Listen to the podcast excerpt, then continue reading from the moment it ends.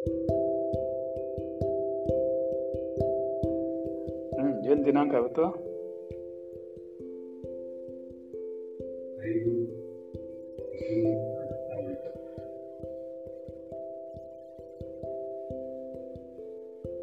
ಐದು ಜೂನ್ ಎರಡ್ ಸಾವಿರದ ಇಪ್ಪತ್ತು. ಸರಿ. ಅವ ಯೋಗ ವಾಸಿಷ್ಠ ಮಾಡಬೇಕು. खिलशास्त्रसुधा जलदे। महितोपनिषत्कथितार्थनिदे हृदये कलये विमलं चरणं। भवशङ्करदेशिकमे शरणं। भवशङ्करदेशिकमे शरणं। भवशङ्करदेशिकमे शरणम् ಗರ್ಭದಂತ ನಡೆಯುತ್ತದೆ. ಕೂಡ ಉನ್ನತಿಗಾಗಿ ಸತ್ಯ ಜಗತ್ತೆಲ್ಲವೂ ಮಿಥ್ಯ. ಕಣಿಗೆ ಕಾಣುವುದೆಲ್ಲವೂ ಹುಸಿ ನಾನು. ದುಃಖಗಳನ್ನು ನಿಲ್ಲವಲ್ಲ ಖಂಡಿತವಾಗಿ ನಾಳೆ ಬದಲಾಗುತ್ತದೆ. ಆತ್ಮನ ಹಿತವಚನಗಳು ಜೀವಾತ್ಮ ನನ್ನ ಆಧ್ಯಾತ್ಮಿಕ ಉನ್ನತಿಗಾಗಿ. ಆತ್ಮನ ನಮೋ ನಮ್ಮ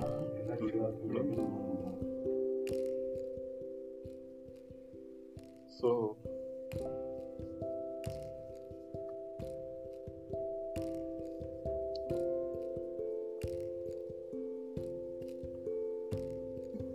ಯೋಗ ವಾಸಿಷ್ಠ ಉತ್ಪತ್ತಿ ಪ್ರಕರಣ. ಸರ್ಗ ಮೂರು.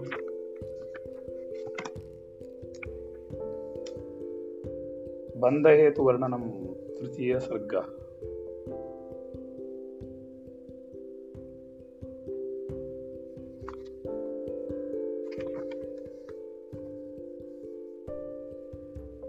ಹನ್ನೆರಡನೇ ಶ್ಲೋಕ ಓದಿದ್ವಿ ನಾವು. ಈಗ ಓದ್ಬೇಕಾದ್ರೆ ಹದಿಮೂರನೇದು.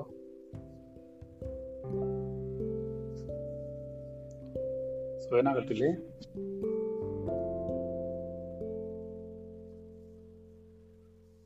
ಆತನಿಂದ ಹುಟ್ಟಿದವರು ಕೂಡ ಜ್ಞಾನಾಕಾಶ ರೂಪಿಗಳಾಗಿರ್ತಾರೆ ಏಕೆಂದರೆ ಅವರಿಗೆ ಜನಕ್ಕೆ, ಜನ್ಮಕ್ಕೆ ಮರಗಳ ಕಾರಣಗಳಾದ ವಾಸನಾ ಸಂತತಿ ಇಲ್ಲ.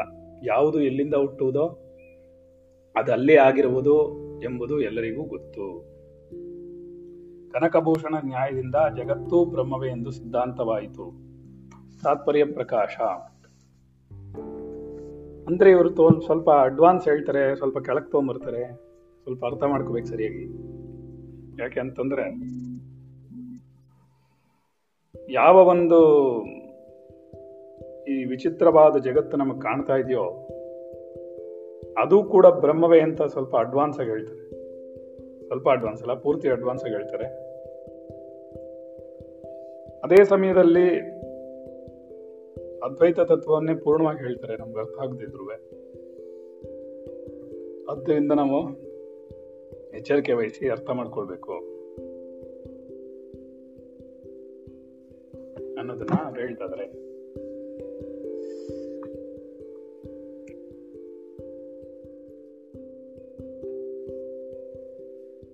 ನಿರ್ವಾಣ ಮಾತ್ರಂ ಪುರುಷ, ಪರಬೋಧ ಸ ಏವ ಚ ಚಿತ್ತಮಾತ್ರಂ ತದೇವಾಸ್ತೆ ನ್ಯಾಯಾತಿ ವಸುಧಾತಿಕಂ ಅಂದ್ರೇನಂದ್ರೆ, ಪುರುಷನು ಆನಂದ ಮಾತ್ರವಾಗಿದ್ದಾನೆ. ಪುರುಷ ಅಂದ್ರೆ ಯಾರು? ಜೀವಾತ್ಮ. ಈ ಜೀವಾತ್ಮನು ಕೇವಲ ಆನಂದಮಯನಾಗಿದ್ದಾನೆ. ಸರಿನಾ? ಸರಿಯಾಗಿ ನಾವು ಇದನ್ನ ಅರ್ಥ ಮಾಡ್ಕೋಬೇಕು. ಅವನು ಜ್ಞಾನ ರೂಪನೇ ಅವನು ಕೂಡ ಜ್ಞಾನ ಯಾಕೆ ಆತ್ಮನೇ ಅವನು. ಅದರಿಂದ ಆತ್ಮನನ್ನು ಬಿಟ್ಟು ಬೇರೆ ಯಾವುದು ಇಲ್ವೇ ಇಲ್ಲ ಇಲ್ಲಿ. ಅದನ್ನ ಅರ್ಥ ಮಾಡ್ಕೊಳ್ಬೇಕು ಅಂತ ಹೇಳ್ತಾರೆ ಅವರು. ಅವನು ಪೃಥಿವ್ಯಾದಿ ರೂಪಗಳನ್ನು ಹೊಂದುವುದಿಲ್ಲ. ಜೀವಾತ್ಮ ಪೃಥಿವ್ಯಾದಿ ರೂಪಗಳನ್ನು ಹೊಂದುವುದಿಲ್ಲ. ಜೀವಾತ್ಮನ ಚಿಂತನ, ಮನಸ್ಸು, ಈ ಮನೋಮಯ ಕೋಶವೇ ಪರಿವರ್ತನೆಗಳಾಗಿ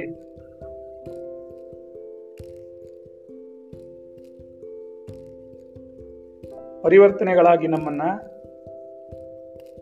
ಈ ಗೊಂದಲಗಳಿಗೆಲ್ಲ ಇಡ್ಪ ಇಡ್ ಮಾಡ್ತಿದ್ದೀವಿ ಹೊರತು ತಾನಾಗಿ ಯಾವುದೂ ಮಾಡೋದಿಲ್ಲ ಅಂತವರು ಹೇಳ್ತಿದ್ದಾರೆ. ಅದರಿಂದ ಪುರುಷನಿಗೆ ಯಾವುದೇ ಸಂಬಂಧವಿಲ್ಲ ಇದಕ್ಕೆ. ಅವನು ಆನಂದ ಮಾತ್ರವಾಗಿದ್ದಾನೆ. ಆನಂದಮಯ ಕೋಶದಲ್ಲಿರುವಂತಾನೆ ಯಾವಾಗಲೂ. ಅವನು ಜ್ಞಾನ ರೂಪನಾಗಿರ್ತಾನೆ ಇವನು ಚಿತ್ತ ಮಾತ್ರನೇ ಆಗಿದ್ದಾನೆ. ಅವನು ಪೃಥಿವ್ಯಾದಿಗಳ ರೂಪದಿಂದ ರೂಪಗಳನ್ನು ಹೊಂದೋದಿಲ್ಲ. ಈ ಸಂಸಾರದಲ್ಲಿ ವ್ಯವಹಾರ ಮಾಡುವ ಎಲ್ಲ ಭೂತಜ್ಞ ಜಾತಕ್ಕೂ ಪ್ರಾಣಿಗಳ ಸಮೂಹಕ್ಕೂ ಮೊದಲು ಚಿತ್ತದೇಹವು ತಾನಾಗಿ ತಾನೇ ಹುಟ್ಟ ಚಲಿಸುವುದು. ಅಂದ್ರೆ ಈ ಚಿತ್ತವೇ ಮೊದಲು ಪ್ರಾರಂಭ ಆಗೋದು. ಚಿತ್ತಾಪುರ ಅಂತ ರಾಂಗ್ನೈಕಿ ಜೀವಾತ್ಮ, ರಾಜೀವಾತ್ಮ ಇಳಿತು ಅಂತ ಹೇಳಿ ಅಲ್ಲಿಂದನೇ ಪ್ರಜ್ಞೆ ಪ್ರಾರಂಭ ಪ್ರಾರಂಭ ಎಲ್ಲ ಆಗುತ್ತೆ ಅನ್ನೋದನ್ನ ಹೇಳಿದ್ರು. ಅದಕ್ಕೆ ಅದು? ಚಿತ್ತವೇ ಮೊದಲು ಪ್ರಾರಂಭ ಆಗೋದು. ಪ್ರಜ್ಞೆಯಿಂದ. ಈ ಮನಸ್ಸು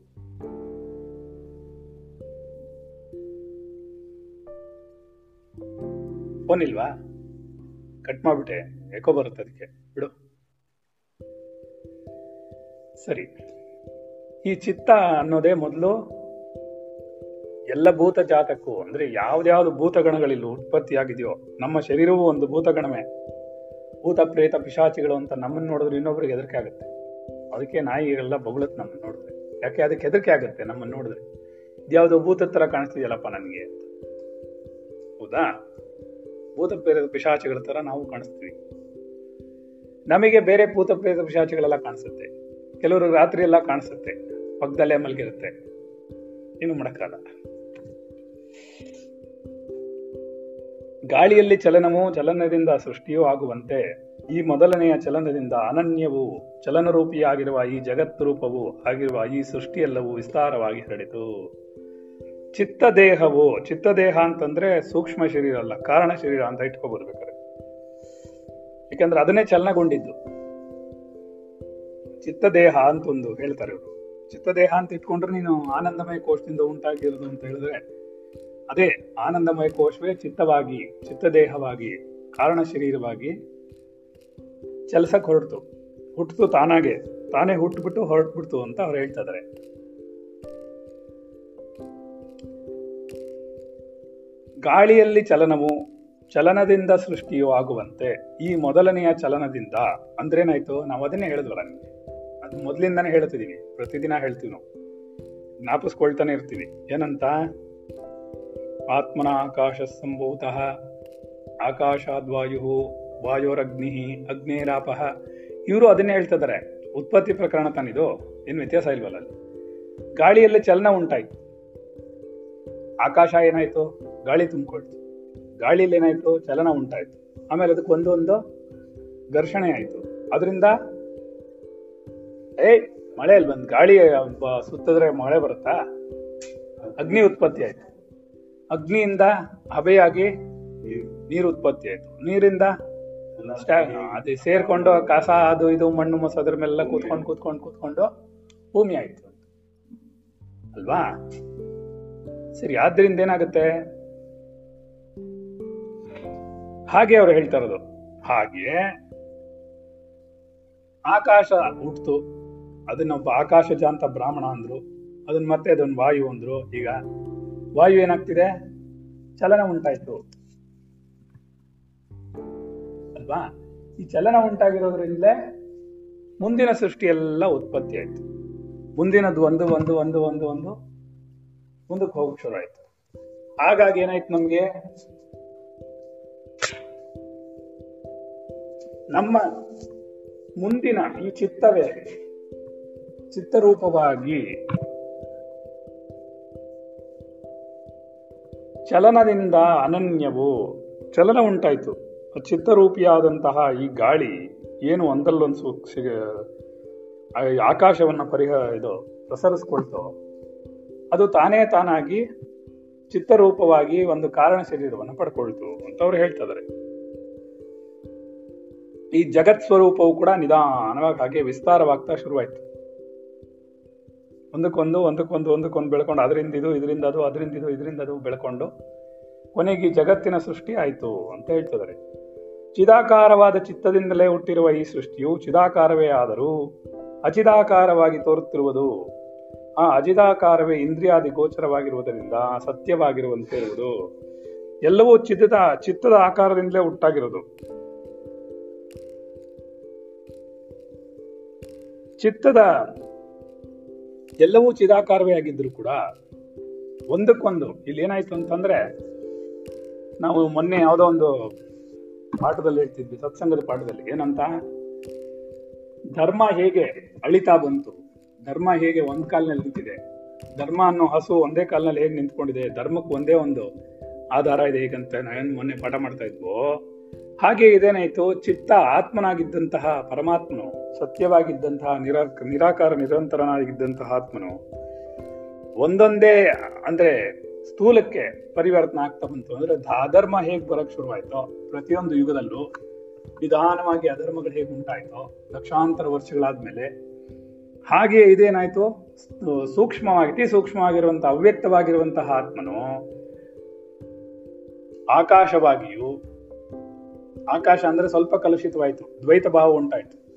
ಆಕಾಶದಲ್ಲಿ ಗಾಳಿ ತುಂಬಿಕೊಂಡು ಗಾಳಿಯಲ್ಲಿ ಅಗ್ನಿ ಉತ್ಪತ್ತಿ ಆಯ್ತು. ಹೀಗೆ ಒಂದೊಂದೇ ಒಂದೊಂದೇ ಒಂದೊಂದೇ ಬಂದೇನಾಯ್ತು ಅದೆಲ್ಲ ಚಿದಾಕಾಶವೇ ಆಯ್ತು. ಚಿದಾಕಾಶವೇ ಆಗಿದ್ರು, ಚಿದಾಕಾರವೇ ಆಗಿದ್ರು, ಚಿತ್ತಿನ ಆಕಾರವೇ ಆಗಿದ್ರು, ಅಚಿದಾಕಾರವಾಗಿ ಕೊನೆಗೆ ಸ್ಥೂಲವಾಗಿ ಕುಳಿತುಕೊಂಡ್ಬಿಡ್ತು ಇಲ್ಲಿ. ಸ್ಥೂಲವಾಗಿ ನಮ್ಮ ಎದುರು ಕಣ್ಣು ಕಾಣ್ತಾ ಇದೆ. ಆದ್ದರಿಂದ ಅದು ಕೂಡ ಆತ್ಮನನ್ನ ಬಿಟ್ಟಿಲ್ಲ ಅನ್ನೋದನ್ನ ನಾವು ಸರಿಯಾಗಿ ಅರ್ಥ ಮಾಡ್ಕೊಳ್ಬೇಕು ಅಂತವ್ರು ಹೇಳ್ತಾ ಇದಾರೆ. ಸರಿನಾ? ಎಚ್ಚರಿಕೆ ವಹಿಸಿ ಬದುಕಿದ್ರೆ ಮಾತ್ರ ನಮ್ಗದ ಅರ್ಥ ಆಗುತ್ತೆ. ಇಲ್ಲ ಅಂದ್ರೆ ಆಗಲ್ಲ ಅಂತವ್ರು ಹೇಳ್ತಾ ಇದಾರೆ. ಸುಳ್ಳ. ಇದನ್ನ ಅರ್ಥ ಮಾಡ್ಕೋಬೇಕಿದ್ದಾರೆ ಚಿತ್ತು ಅಚಿತ್ತಾಗಿ ತೋರುವುದಕ್ಕೆ ದೃಷ್ಟಾಂತವು ಸ್ವಪ್ನವು. ಸ್ವಪ್ನದಲ್ಲಿ ಆದ ಸ್ತ್ರೀ ಸಂಘವು ಸುಳ್ಳಾಗಿದ್ದರೂ ಅದರಿಂದ ಆಗಬೇಕಾದ ಅನರ್ಥವು ಆಗಿಯೇ ಆಗಿರುವುದರಿಂದ ನಿಜವಾಗಿಯೂ ಅದರಂತೆಯೇ ಆಯಿತಲ್ಲ. ಕನ್ಸಲ್ಲಿ ಯಾವುದೋ ಅಪ್ಸರೆ ಬಂದ್ಬಿಡ್ತಾಳಪ್ಪ. ನಿನ್ನ ಹೆಂಡತಿ ಅಂತೂ ಅಲ್ಲ, ಆದ್ರೆ ಯಾರೋ ಒಬ್ಬ ಅಪ್ಸರ ಬಂದ್ಬಿಡ್ತಾಳೆ. ಬಂದ್ಬಿಟ್ಟು ಏನಾಯ್ತಲ್ಲಿ? ಅಲ್ಲೂ ಸ್ತ್ರೀ ಸಂಘ ಉಂಟಾಯ್ತು. ಆದ್ರೆ ಸ್ತ್ರೀ ಸಂಘ ಹೊರಗಡೆ ಎಚ್ಚರಿಕೆ ಬಂದ್ಮೇಲೆ ಅದು ಇಲ್ಲದೆ ಇರಬಹುದು. ಇಲ್ಲದೆ ಇದ್ರೂ ಕೂಡ ಅದರ ಅನರ್ಥಗಳೆಲ್ಲ ಮನಸ್ಸಿನಲ್ಲಿ ಉಂಟಾಯ್ತಲ್ಲ. ಚಿಂತನೆಗಳೆಲ್ಲ ಉಂಟಾಯ್ತಲ್ಲ. ಹ್ಮ್ ಅದು ನಿಜವಾಗಿಯೂ ಇರುವಂತೆ ಆಯ್ತಲ್ಲ. ಕಾಣಿಸ್ಕೊಂಡ್ ಬಿಡ್ತಲ್ಲ ನೀ ಅದನ್ನ ಎದ್ದ ಮೇಲೆ ಮನನ ಮಾಡ್ತಿದ್ಯಲ್ಲ ಅದೇಳು ಅದು ಇದೆಯಲ್ಲ? ಹಾಗಾಗಿ ಈ ಎದ್ಮೇಲೆ ಮನನ ಮಾಡ್ತಿರೋದು ಕೂಡ ಕೌಂಟ್ ಆಗತ್ತೆ. ನೀನ್ ಅನ್ಕೊಂಡಂಗೆಲ್ಲ ಅಲ್ಲ ಅದು ಅಂತ ಅದು ಹೇಳ್ತಾ ಇದೆ. ಸರಿನಾ? ಆದ್ದರಿಂದ ನಾವೇನ್ ಮಾಡ್ಬೇಕು? ಎಚ್ಚರಿಕೆ ವಹಿಸ್ಬೇಕು. ಕನಸು ಕಾಣಬೇಕಾದ್ರೂ ಸರಿಯಾಗಿ ಕಾಣಬೇಕು ಅಂತ ಅವ್ರು ಹೇಳ್ತಾರೆ. ಅಂದ್ರೆ ಕನಸು ಕೂಡ ನಾವೇನ್ ಹೇಳ್ತೀವಿ ಯಾವಾಗ್ಲೂ? ಆಹಾ, ಕನಸು ಕೂಡ ನಮಗೆ ಏನಾಗ್ಬೇಕು? ಹೌದು. ಮನನ ತರ ಮನನವಾಗೋದು ಅಂದ್ರೆ ಸಂಚಿತದಲ್ಲಿ ಕೂತ್ಕೊಳ್ಬಾರ್ದು ಅಂತವ್ರು ಹೇಳ್ತಿದ್ದಾರೆ ಹಾಗಾಗಿ ನಾವು ಎಲ್ಲವನ್ನೂ ಸರಿಯಾಗಿ ಅರ್ಥ ಮಾಡ್ಕೊಳ್ಬೇಕಾಗತ್ತೆ ಅಂತವ್ರು. ಯಾರು ಹೇಳ್ತಾ ಇದಾರೆ? ವಸಿಷ್ಠರು ಹೇಳ್ತಾ ಇದಾರೆ ರಾಮನಿಗೆ, ಅನರ್ಥವಾಗಕ್ ಬಿಡಬಾರ್ದು ಅದು. ಅನರ್ಥವಾಗ್ಬಿಟ್ರೆ ಕಷ್ಟ ಆಗುತ್ತೆ ಅಂತವ್ರು ಹೇಳ್ತಾ ಇದಾರೆ. ಸರಿನಾ? ನೋಡೋಣ ಹಾಗಾದ್ರೆ.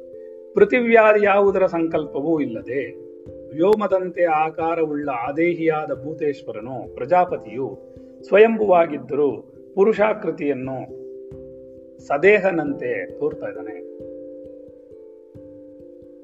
ಪೃಥಿವ್ಯಾದಿ ಸಂಕಲ್ಪಗಳಿಲ್ಲ ಅವನಿಗೆ. ಪೃಥಿವ್ಯಾದಿ ಸಂಕಲ್ಪಗಳೇನು ಮಾಡಿಲ್ಲ ಅವನು. ಆಕಾಶದಂತೆ ಅವನಿರುವಂತಹ ದೇಹಿಯಾದರೂ, ಅದೇಹಿಯಾದರೂ, ದೇಹವೇ ಇಲ್ಲದಿದ್ರೂ ಕೂಡ ಅವನಿಗೇನಾಗ್ತಾ ಇದೆ? ಏನಾಗ್ತಾ ಇದೆ? ಅದೇಹಿ ಆಗಿದ್ರು ಕೂಡ ಅವನು ಅವನಿಗೆ ಪ್ರಜಾಪತಿಗೆ ಸ್ವಯಂಭುವಾಗಿದ್ದರೂ ಕೂಡ ಪುರುಷಾಕೃತಿ ಉಂಟಾಗ್ತದೆ.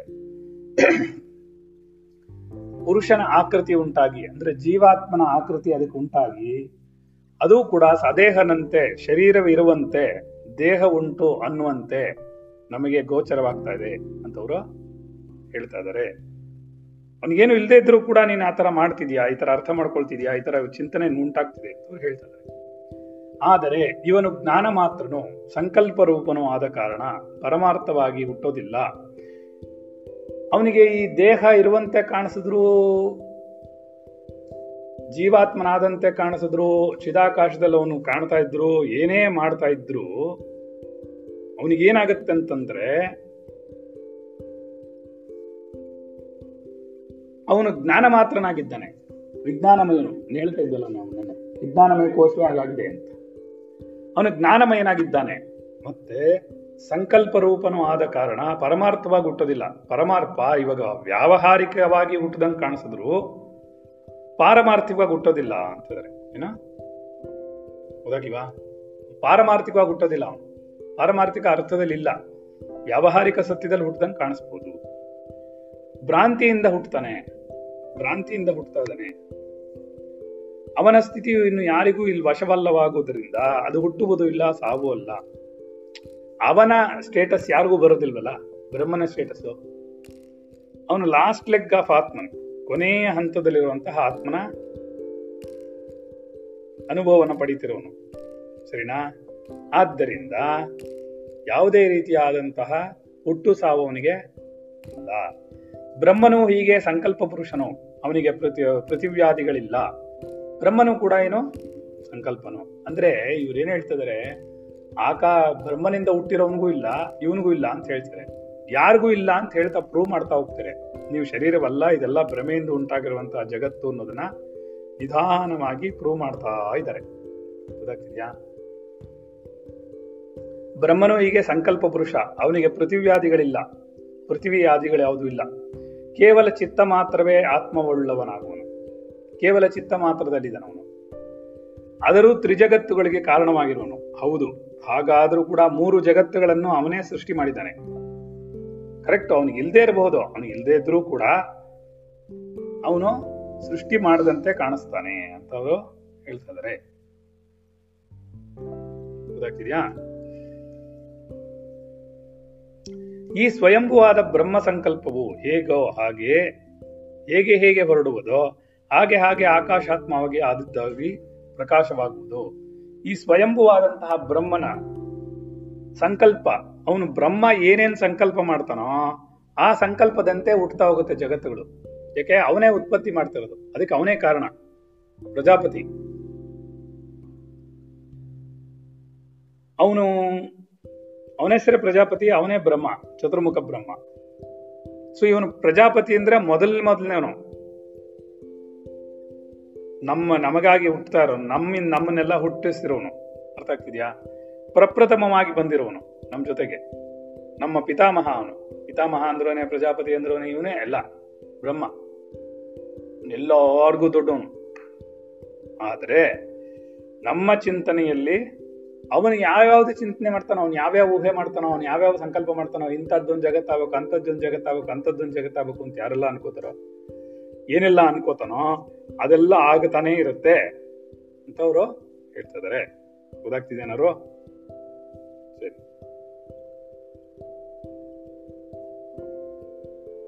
ಸ್ವಯಂಭುವಾದ ಬ್ರಹ್ಮನ ಸಂಕಲ್ಪವು ಹೇಗೆ ಹೇಗೆ ಹರಡುತ್ತೋ ಹಾಗಾಗಿ ಆಕಾಶಾತ್ಮವಾಗಿ ಅದು ಪ್ರಕಾಶವಾಗುತ್ತದೆ. ಇದು ಹೇಗೆಂದರೆ ನೀನು ಮನಸ್ಸಿನಲ್ಲಿ ಕಲ್ಪಿಸಿಕೊಂಡ ಪರ್ವತವು ನಿನ್ನ ಕಣ್ಣಿಗೆ ಕಟ್ಟಿದಂತಾಗುವುದಿಲ್ವೇ ಹಾಗೆ.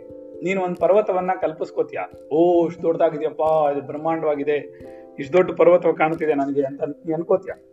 ಅನ್ಕೊಂಡ ತಕ್ಷಣನೇ ಅದು ಹೇಗೆ ನೀನ್ ಎದುರುಗಡೆ ಪ್ರತ್ಯಕ್ಷವಾಗುತ್ತೋ, ನಿನಗೆ ಕಾಣಿಸುತ್ತೋ, ನೀನ್ ಅನ್ಕೊಂಡಿದ ತಕ್ಷಣ ಅದು ಬರುತ್ತೋ, ಹಾಗೆಯೇ ಅವನೇನೆಲ್ಲ ಸಂಕಲ್ಪ ಮಾಡ್ತಾನೋ, ಅದರಂತೆಯೇ ನಿನಗೂ, ಅವನಿಗೂ ಆಗ್ತಿರುತ್ತೆ. ಅವನು ಅಂಡಾಂಡ ಪಿಂಡಾಂಡ ಬ್ರಹ್ಮಾಂಡಗಳನ್ನ ಜ್ಞಾಪಿಸ್ಕೋತಾನೆ. ನೀನು ಕೇವಲ ಒಂದು ಬೆಟ್ಟ ಗುಡ್ಡಗಳನ್ನ ಮಾಡ ಜ್ಞಾಪಿಸ್ಕೋತೀಯ. ಇಷ್ಟೇ ಹೇಳ್ತದರು ಏನ? ಗೊತ್ತಾಗ್ತಿದ್ಯಾ? ಬೆಟ್ಟ ಗುಡ್ಡಗಳಲ್ಲಿ ನೀನ್ ಜ್ಞಾಪಿಸ್ಕೋತೀಯ. ನೀನ್ ಸಣ್ಣ ಸಣ್ಣ ಸಣ್ಣ ಸಣ್ಣದಾಗಿ ಅನ್ಕೋತೀಯ. ಅವನು ಬ್ರಹ್ಮಾಂಡವಾಗಿ ಅನ್ಕೋತಾನೆ. ಅವ್ನು ಏನೆಲ್ಲ ಅನ್ಕೋತಾನೋ ಅದೆಲ್ಲ ಸೃಷ್ಟಿ ಆಗುತ್ತೆ. ಅದ್ರಲ್ಲಿ ನೀನು ಒಬ್ಬ. ಅವನೇ ಸೃಷ್ಟಿ ಮಾಡು ಅವನು ಅನ್ಕೊಂಡಿದ್ದಾನೆ. ಅದಕ್ಕೆ ಹಾಗಾದ್ರೆ ಇದು ಹೇಗೆ ನಾವೆಲ್ಲ ಸೃಷ್ಟಿ ಮಾಡ್ಕೊಂಡಿರೋದು ನಮ್ಮ ಎದುರುಗಡೆ ಇರುವಂತಹ ಶರೀರ ಶರೀರಕ್ಕೆ ಸಂಬಂಧಪಟ್ಟಂತ ವಿಷಯಗಳು, ತಂದೆ, ತಾಯಿ, ಮಕ್ಕಳು, ಗಂಡ, ಹೆಂಡತಿ ಸಂಬಂಧಗಳು ಎಲ್ಲವೂ ನಾವು ಹೇಗೆ ಸೃಷ್ಟಿ ಮಾಡ್ಕೊಂಡಿದೀವೋ, ಹಾಗೆ ನಾವೆಲ್ಲರೂ ಬ್ರಹ್ಮನ ಸೃಷ್ಟಿ, ಅವನ ಸಂಕಲ್ಪ. ಅವನ ಸಂಕಲ್ಪದಂತೆ ನಾವು ಹುಟ್ಟಿದೀವಿ. ನಾವು ಸಂಕಲ್ಪ ಮಾಡ್ಕೊಂಡ್ರೆ ನಮ್ಗೊಂದು ಜಗತ್ತು ಹುಟ್ಟುತ್ತೆ. ನಮ್ಮ ಮಕ್ಕಳು ಒಂದು ಜಗತ್ತು, ಅವ್ರದ್ದೇ ಒಂದು ಜಗತ್ತು. ಈಗ ನಿನ್ ಮಗುದೇ ಒಂದು ಜಗತ್ತು, ನಿಂದೇ ಒಂದು ಜಗತ್ತು ನಿನ್ನ ಅಕ್ಕಂದೇ ಒಂದು ಜಗತ್ತು, ನಿನ್ ತಂದೆದೇ ಒಂದು ಜಗತ್ತು, ನಿನ್ ತಾಯಿದೇ ಒಂದು ಜಗತ್ತು. ಹೀಗೆ ಪ್ರತಿಯೊಬ್ಬರದು ಒಂದೊಂದು ಜಗತ್ತಿದೆ ಯಾಕೆ ಅಂತಂದ್ರೆ, ಪ್ರತಿಯೊಬ್ಬರು ಬ್ರಹ್ಮನೇ. ಎಲ್ಲವೂ ಚಿತ್ರದಿಂದಲೇ ಬಂದಿರೋದು. ಪ್ರತಿಯೊಂದು ಮಿನಿಯೇಚರ್ ಆಫ್ ಆತ್ಮನೊಂದ್ಲಿ ಅಲ್ವಾ? ಸೊ ಈ ಜಗತ್ತೆಲ್ಲ ಕಾಣ್ತಿರೋದು ಅದನ್ನೇ. ಹಾಗಾಗಿ, ಸಂಕಲ್ಪದಿಂದ ಹುಟ್ಟ, ಹುಟ್ಟಿದ ಪಿಶಾಚಿಯಂತೆ ಆತಿವಾಹಿಕ ದೇಹವೇ ದೃಢವಾದ ವಿಸ್ಮೃತಿಯನ್ನು ತನ್ನೊಳಗೆ ಹೊಂದಿ ಆದಿಭೌತಿಕ ದೇಹವೆಂದು ಭ್ರಾಂತಿಯನ್ನು ಹೊಂದುತ್ತೆ. ಸೂಕ್ಷ್ಮವಾದ ದೇಹವೇ. ಕೊನೆಗೆ ತನ್ನಲ್ಲೇ ತಾನು ಭ್ರಾಂತಿಯನ್ನು ಉಂಟು ಮಾಡಿಕೊಂಡು ತಾನೇ ತಾನಾಗಿ ಏನ್ ಮಾಡುತ್ತೆ? ಏನ್ ಮಾಡುತ್ತೆ? ಸ್ಥೂಲವಾಗಿ ಪರಿವರ್ತನೆ ಆಗುತ್ತೆ. ಇಂಥದ್ದು ಒಂದು ಎಕ್ಸಿಸ್ಟೆನ್ಸ್ ಅಲ್ಲೇ ಇಲ್ಲ. ಈ ಜಗತ್ತು ಒಂದು ಎಕ್ಸಿಸ್ಟೆನ್ಸ್ ಅಲ್ಲೇ ಇಲ್ಲ. ಏನಾರು ಅರ್ಥ ಆಗ್ತಿದೆ ಪಾಠಗಳಿಗೆ? ಏನ್ ಗೊತ್ತಾಗ್ತಿದೆ? ಇವತ್ತು ದಿನಾ ಪಾಠಗಳು ಅರ್ಥ ಆಗ್ತಿದ್ಯಾ? ಯಾವ ಪಾಠ ಕಷ್ಟ ಆಗ್ತಿದೆ, ಯಾವ ಪಾಠ ಇಷ್ಟ ಆಗ್ತಿದೆ? ಬೆಳಗ್ಗೆ ಪಠಣ, ಸಾಯಂಕಾಲ ಪಠಣ, ರಾತ್ರಿ ಪಠಣ, ಯಾವ್ದು ಸುಲಭ ಅನ್ಸುತ್ತೆ? ಒಂದೇ ತರ ಇದೆ. ಕಷ್ಟ ಆಗುತ್ತೆ. ಹಾ. ಒಂಬತ್ತು ಗಂಟೆ ಪಠ, ಓಕೆ. ಬೆಳಿಗ್ಗೆದು ಸರಿ. ಸೊ ಏನಾಗುತ್ತೆ? ಚಿತ್ತದಲ್ಲಿ ಸಂಕಲ್ಪದಿಂದ ಹುಟ್ಟಿದಂತಹ ಈ ಸೂಕ್ಷ್ಮ ಶರೀರವೇ ದೇಹವಾಗಿ ದೃಢವಾದ ವಿಸ್ಮೃತಿಯೊಳಗೆ ತನ್ನನ್ನು ತಾನೇ ಶರೀರವನ್ನಾಗಿ ಮಾಡಿಕೊಂಡು, ಸ್ಥೂಲವನ್ನಾಗಿ ಮಾಡಿಕೊಂಡು ಅತ್ಯಂತ ಬಲವಾಗಿ ವಿಸ್ಮೃತಿಯಿಂದ, ಅಂದ್ರೆ ಪದೇ ಪದೇ ಜ್ಞಾಪಿಸ್ಕೊಂಡು ದೃಢವಾದ ಸ್ಮೃತಿಯಿಂದ ಏನ್ ಮಾಡ್ತಿದೆ ನಮ್ಗದು? ನಮ್ಮನ್ನೇ ಕಾಡ್ತಾ ಇದೆ ಅಂತ ಹೇಳ್ತಿದ್ದಾರೆ. ಮಹಾಚಿತ್ ಸ್ವರೂಪವಾದ ಪರಬ್ರಹ್ಮನ ಪ್ರಥಮ ಸೃಷ್ಟಿಯಾದ ಬಂದ ಚತುರ್ಮುಖನು ಶುದ್ಧ ಸಂವಿತ್ ಸ್ವರೂಪನು. ಅದರಿಂದ ಅವನಿಗೆ ಆತಿವಾಹಿಕ ವಿಸ್ಮೃತಿ ಉಂಟಾಗುವುದಿಲ್ಲ. ಅವನಿಗೆ ಸ್ಥೂಲ ಸೂಕ್ಷ್ಮಗಳು ಯಾವುದೂ ಇಲ್ಲ. ಅವನು ಆನಂದವಾಗಿದ್ದಾನೆ. ಯಾಕೆ ಅಂತಂದ್ರೆ ಅವನು ಪ್ರಪ್ರಥಮವಾಗಿ ಆತ್ಮನಿಂದ ಬಂದವನು. ಪರಬ್ರಹ್ಮನಿಂದ ಬಂದವನು. ಅಂತಹದರಿಂದ ಉಂಟಾಗಿರೋದ್ರಿಂದ ಯಾವತ್ಯಾವತ್ತಿಗೂ ಅದು ಆಗ್ತಾ ಇಲ್ಲ ಅನ್ನೋದು ನಾವು ಅರ್ಥ ಮಾಡ್ಕೊಳ್ಬೇಕು.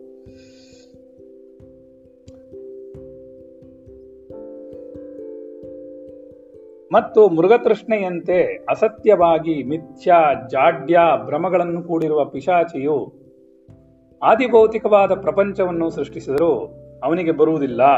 ಅವನು ಇಷ್ಟೊಂದೆಲ್ಲ ಸೃಷ್ಟಿ ಮಾಡಿದ್ರೂ ಕೂಡ, ಅವನು ಏನೆಲ್ಲ ಸೃಷ್ಟಿ ಮಾಡಿದ್ರು ಕೂಡ ಅವನನ್ನ ಅಂಟೋದಿಲ್ಲ. ಹಾಗೆ ಇವಾಗ್ಲೂ ಅಷ್ಟೇ, ನಾವು ಅಷ್ಟೇ, ನಮಗೂ ಏನು ಅಂಟೋದಿಲ್ಲ. ನಾವು ಈ ಶರೀರದಕ್ಕೆ ಸಂಬಂಧಗಳಿಟ್ಕೊಂಡು ಅಮ್ಮ, ತಮ್ಮ, ಅಜ್ಜಿ, ತಾತ ಇವರು ಅಂತೆಲ್ಲ ಹೇಳ್ಕೊಂಡು ನಾವು ಕ್ರಿಯೇಷನ್ ಮಾಡಿಕೊಂಡು ರಿಲೇಶನ್ಶಿಪ್ಸ್ ಇಟ್ಕೊಂಡು ಕೂತಿದ್ದೀವಿ ಹೊರತು, ಇದು ಯಾವುದು ಅಂಟೋದಿಲ್ಲ ಅವನಿಗೆ. ಅವನು ಇಷ್ಟೆಲ್ಲ ದೊಡ್ಡ ಜಗತ್ತು ಸೃಷ್ಟಿಯನ್ನ ಮಾಡಿದ್ರು, ಅವನಿಗೆ ಅದನ್ನ ಅಂಟೋದೇ ಇಲ್ಲ. ಅದು ಅಂಟುವಂತಹ ಅಂಟುವಿಕೆ ಇಲ್ಲವೇ ಇಲ್ಲ ಅಲ್ಲಿ ಅಂತ ಹೇಳಿ ಅವರು ಹೇಳ್ತಾ ಇದಾರೆ. ಗೊತ್ತಾಯ್ತಾ? ಸರಿ. ಅಜನು ಹುಟ್ಟುವುದಕ್ಕೆ ಸರಕಾರಿ, ಸಹಕಾರಿ ಕಾರಣಗಳು ಯಾವುವು ಇಲ್ಲವೇ ಇಲ್ಲ. ಸರಿ. ಒಂದು ಶ್ಲೋಕ ಬಿಟ್ಟೋಯ್ತಾ? ಬ್ರಹ್ಮನೇ ಮನೋಮಯನು, ಪೃಥಿವ್ಯಾದಿಗಳ ಸಂಪರ್ಕವಿಲ್ಲದಿವನು ಎಂದ ಮೇಲೆ ಆತನಿಂದ ಹುಟ್ಟಿದ ವಿಶ್ವವು ಯಾವುದರಿಂದ ಹುಟ್ಟಿತೋ ಅದರಂತೆ ಇದು ಎಂಬ ನ್ಯಾಯದಿಂದ ಮನೋಮಯವೇ ಆಯಿತು. ಏನ್ ಹೇಳಕ್ ಬರ್ತಿರೋರು ಅಂತಂದ್ರೆ, ಬ್ರಹ್ಮನಿಂದ ಹುಟ್ಟಿರೋದು ಮನೋಮಯವಾದ ಮೇಲೆ, ಬ್ರಹ್ಮನ ಹುಟ್ಟಿರೋ ನೀನು ಹುಟ್ಟಿದ್ಯಾ, ಅದು ಮನೋಮಯದಿಂದಲೇ ಹುಟ್ಟಿರಬೇಕು. ಅದರಿಂದ ಎಕ್ಸಿಸ್ಟೆನ್ಸ್ ಅಲ್ಲಿ ಇಲ್ಲ ಇಲ್ಲಿ ಅಂತ ಹೇಳ್ತಿದ್ದಾರೆ. ಇದ್ಯಾವುದು ಎಲ್ಲ ಮನೋಮಯ, ಎಲ್ಲ ಮನಸ್ಸಿನಿಂದ ಉಂಟಾಗ್ತಿರೋದು ಉತ್ಪತ್ತಿ ಇವಾಗ ಬ್ರಹ್ಮ ಸಂಕಲ್ಪದಿಂದ ನಿನ್ನ ಸೃಷ್ಟಿ ಆಯ್ತು. ನಿನ್ನ ಸಂಕಲ್ಪದಿಂದ ನಿನ್ನ ಜಗತ್ ಸೃಷ್ಟಿ ಆಯ್ತು. ಆ ಜಗತ್ತಿನಿಂದ ಇನ್ನೊಂದು ಸಂಕಲ್ಪ ಉಂಟಾಗಿ ಅದಕ್ಕೆ ಇನ್ನೊಂದು ಜಗ ಸೃಷ್ಟಿ ಈಗ ಜಗತ್ತಿನಿಂದ ಜಗತ್ತುಗಳು ಉತ್ಪತ್ತಿ ಆಗ್ತಿದೆ ಹೊರತು. ಮೊದಲನೇದೇ ಮೂಲದಲ್ಲೇ ಬ್ರಹ್ಮನಲ್ಲೇ ಮನಸ್ಸು ಮನೋಮಯವಾಗಿದೆ ಇದು. ಪ್ರಪಂಚವೇ ಇಲ್ಲ, ಅನ್ನಮಯವಾಗಿಲ್ಲ ಅಂತ ಇದು ಹೇಳೋದಾದ್ರೆ, ಅವನಿಗೆ ಅನ್ನಮಯವಿಲ್ಲದೆ ಅಂದ್ರೆ ನಾವು ಉತ್ಪತ್ತಿಯಾಗಿರುವಂತಹ ಬೇರೆಯವರಿಗೆಲ್ಲ ಅನ್ನಮಯ ಹೇಗಿರುತ್ತೆ? ಸಾಧ್ಯ ಇಲ್ಲ. ಎಲ್ಲವೂ ಮನೋಮಯ ಮಾತ್ರ. ಮನೋಮಯ ಮಾತ್ರಂ ಜಗತ್ ಅಂತ ಹೇಳುತ್ತೆ. ಈ ಜಗತ್ತು ಮನೋಮಯವಾಗಿರುವಂಥದ್ದು, ಮಾಯೆಯಿಂದ ಉಂಟಾಗಿರುವಂಥದ್ದು, ನಮ್ಮ ಚಿಂತನೆಗೆ ಎಟಕದಲ್ಲಿರುವಂಥದ್ದು, ಮನೋಮಯವಾಗಿರುವುದರಿಂದ ಇದನ್ನ ನೀನು ಅಷ್ಟೊಂದು ತಲೆ ಕೆಡಿಸ್ಕೊಳ್ಬೇಡ ಅಂತ ಅವರು ಹೇಳ್ತಾ ಇದಾರೆ. ರೈಟ್? ಯಾವುದೇ ಸಹಕಾರಿ ಕಾರಣಗಳಿಲ್ಲ. ಕಾರಣಗಳೇ ಇಲ್ಲ ಉತ್ಪತ್ತಿ ಆಗಲಿಕ್ಕೆ ಸುಮ್ಮನೆ ಉತ್ಪತ್ತಿ ಆಗ್ಬಿಟ್ಟಿದೆ ಅಷ್ಟೇ. ಇವಾಗ ಅವರವರ ಪ್ರಾರಬ್ಧದಂತೆ ಎಲ್ಲರೂ ನಡೀತಾರೆ. ನಡೆಯುವಾಗ ಏನಾಗುತ್ತೆ? ನೀವು ವ್ಯರ್ಥವಾಗಿ, ಓ, ಇವ್ರನ್ನ ಸರಿ ಮಾಡ್ಬೇಕು, ಅವ್ರನ್ನ ಸರಿ ಮಾಡ್ಬೇಕು ಅನ್ಕೊಂಡ್ರೆ ಆಗತ್ತಾ? ಆಗಲ್ಲ. ಮತ್ತೆ ಇದು ಸರಿ ಹೋಗ್ಬೇಕು ಅದು ಸರಿ ಹೋಗ್ಬೇಕು, ನಾನು ಅನ್ಕೊಂಡಂಗೆಲ್ಲ ಆಗ್ಬೇಕು ಅಂದ್ರೆ ಅನ್ಕೊಳಕ್ ಆಗಲ್ಲ ಹಾಗೆ. ಅದು ಸಾಧ್ಯನೇ ಇಲ್ಲ. ಐಲಿ ಇಂಪಾಸಿಬಲ್ ಅದಕ್ಕೇನಾಗತ್ತೆ? ಅಜನು ಹುಟ್ಟುವುದಕ್ಕೆ ಕಾರಣಗಳು ಇಲ್ಲವೇ ಇಲ್ಲ. ಅಜ ಅಂದ್ರೆ ಹುಟ್ಟಿದವನಲ್ಲ ಅಂತ. ಜ ಅಂದ್ರೆ ಜನಿಸಿದವನು ಅಂತ. ಅಜ ಅಂದ್ರೆ ಜನಿಸದೇ ಇರೋನು ಅಂತ. ಹುಟ್ಟೇ ಇಲ್ಲ ಅವನಿಗೆ. ಹುಟ್ಟಿಲ್ಲ, ಸಾವಿಲ್ಲ. ಸುಮ್ಮನೆ ತೋರಿಕೆ ಅಷ್ಟೇ ಅನ್ನೋದು ಗೊತ್ತಾಗ್ತಾ ಇದೆ. ಸರಿನಾ? ಹಾಗಾಗಿ ನಾವೇನ್ ಮಾಡ್ಬೇಕಾಗತ್ತೆ? ಎಚ್ಚರಿಕೆಯನ್ನ ವಹಿಸ್ಬೇಕಾಗತ್ತೆ.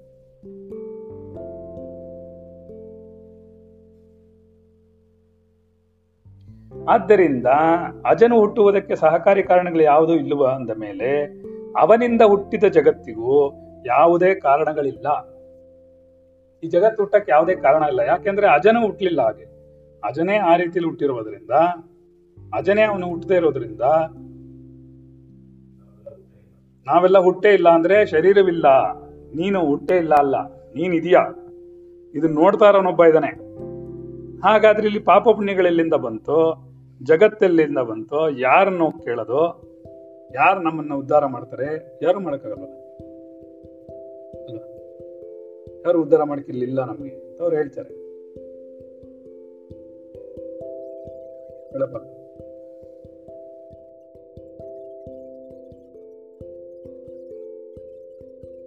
ಅಜರ ಅಂದ್ರೆ ಅಜರ ಅಂದ್ರೆ ಹುಟ್ಲೇ ಇಲ್ಲ ಅಂತ. ಅಜರ ಬೇರೆ ಕಣೋ ಸಾರಿ ಅಜರ ಅಮರ ಅಂತ ಅದು ಅಜರ ಅಮರ ಅಂತಂದ್ರೆ ಅಜರ ಅಂದ್ರೆ ಜರವಿಲ್ದಿರೋನು ಅಂತ. ಜರ ಅಂದ್ರೆ ಮುಪ್ಪಿಲ್ದಿರೋನು ಅಂತ. ಅಮರ ಅಂತಂದ್ರೆ ಸಾಯ್ದೇ ಇರೋನು ಅಂತ. ಹುಟ್ಟು ಸಾವಿಗಳಿಲ್ಲ. ಯಾಕೆ? ಪಾಠ ಮರ್ತೋಯ್ತಾ? ಯಾರಿಗೂ ಹುಟ್ಟು ಸಾವಿಗಳಿಲ್ಲ. ಆತ್ಮನಿಗೆ ಬಿಟ್ಟು ಒಬ್ಬರಿಗೆ ಹುಟ್ಟು ಸಾವುಗಳಿಲ್ಲ. ಮಿಕ್ಕಿದೆಲ್ಲವೂ ಚತುರ್ಯುಗಗಳಿರುತ್ತೆ ಅಷ್ಟೇ ಅಂತ ಹೇಳಿಲ್ವಾ? ನಮ್ಕ ಇಲ್ವಾ? ಚಿರಂಜೀವಿಗಳು ಅಂತ ಕರೆದ್ರು ಕೂಡ ಚತುರಯುಗಗಳೇ ಇರೋದು ಅಂತ ಹೇಳಿಲ್ವಾ? ಮರ್ತೋಯ್ತಾ? ಅಜರ ಮರ ಅನ್ನೋದು ಅದೇನೆ. ಅಜರ ಅಮರ ಅಂದ್ರೆ ಅಜರ ಜರ ಅಂದ್ರೆ ಇದು, ಮುಪ್ಪು. ಅಜರ ಅಂದ್ರೆ ಮುಪ್ಪಿಲ್ಲದವನು, ಮುಪ್ಪು ಸಾವುಗಳಿಲ್ಲದವನು ಅಂತ. ಹುಟ್ಟಿಲ್ಲದವನು ಅಂತ ಹೇಳಿಲ್ಲ ಅದು. ಬರೀ ಅಜ ಅಂದ್ರೆ, ಬರೀ ಅಜ ಅಂದ್ರೆ ಹುಟ್ಟಿಲ್ದವನು ಅಜರ ಅಂದ್ರೆ ಮುಪ್ಪಿಲ್ದಿರೋನು. ಅಮರ ಅಂತಂದ್ರೆ ಅಮರನಾಗಿರೋನು ಅಂತ. ಅಂದ್ರೆ ನಾಲ್ಕು, ನಾವಿರೋವರೆಗೂ ಅವನು ಇರ್ತಾನೆ ಅಂತ. ಈಗ ಎಷ್ಟೋ ಇವೆಲ್ಲ ಇದೆ ಏನೋ. ಹ್ಮ್, ಏನ್ ಹೇಳ್ತಾರೆ? ತ್ರೇತಾಯುಗದಲ್ಲೂ ಇದ್ದಾರೆ ದ್ವಾಪರ ಯುಗದಲ್ಲೂ ಇದ್ದಾರೆ, ಇನ್ನೊಂದು ಕಡೆನೂ ಇದ್ದಾರೆ. ಎಲ್ಲರೂ ಅವರೆಲ್ಲ ಅಜರು. ಅಜರಾಮರರು. ಅಜರ ಅಮರ ಅಂತಂದ್ರೆ ನಾಲ್ಕು ಯುಗಗಳಿರ್ತಾರೆ. ಅಥವಾ ಇನ್ನೂ ಸ್ವಲ್ಪ ಜಾಸ್ತಿ ಇರ್ಬೋದು. ಈಗ ಬ್ರಹ್ಮನಂತರ ತಗೊಂಡ್ರೆ ನೀನು ಎಷ್ಟೋ ಮಹಾನ್ ಯುಗಗಳಾಗ್ಬೇಕು ಅದಕ್ಕೆ. ಅದೆಲ್ಲ ಆದ್ಮೇಲೆ ಆಗೋದು ಅದು. ಅನ್ನೋದು ನಿಮ್ಗೆ ಗೊತ್ತಾಗುತ್ತೆ ಸರಿನಾ? ಹಾಗೆ ಅಮರ, ಅಜರ ಅಂದ್ರೆ ಬೇರೆ. ಅಜ ಅಂದ್ರೆ ಬೇರೆ. ಇವನ್ ಬರೀ ಅಜ ಅಷ್ಟೇ. ಅಜ ಅಂದ್ರೇನು? ಹುಟ್ಟಿಲ್ದಿರೋನು ಅಂತ. ಹ್ಮ್. ಹುಟ್ಟಿಲ್ದೇ ಇರೋನು ಜನ್ಮ ಇಲ್ದೇ ಇರೋನಲ್ಲ ಈಗ ಜನ್ಮದಲ್ಲೇ ಇರೋದವನು, ಅವನು ಹುಟ್ಟಲಿಲ್ಲ ಅವ್ನು ಶರೀರವಾಗಿ ಹುಟ್ಟಿಲ್ಲ ಅಂತ ಅರ್ಥ. ಶರೀರವಾಗಿಲ್ಲ ಅಂತ ಅರ್ಥ ಇಂಡೈರೆಕ್ಟ್ ಆಗಿ ಹೇಳ್ಬೇಕಾದ್ರೆ.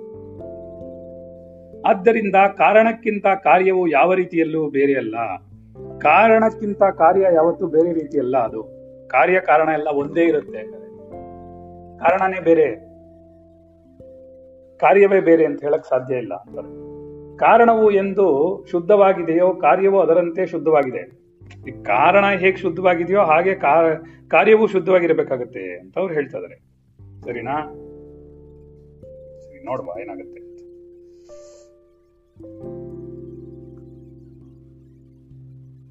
ಹೀಗೆ ಕಾರ್ಯವು ಕಾರಣಕ್ಕಿಂತ ವಿಲಕ್ಷಣವಲ್ಲವೆಂದ ಮೇಲೆ ವಿಲಕ್ಷಣವಲ್ಲವೆಂದ ಮೇಲೆ, ಇದು ಕಾರಣ, ಇದು ಕಾರ್ಯ ಎಂದು ಹೇಳುವುದೇ ಹೊಂದುವುದಿಲ್ಲ.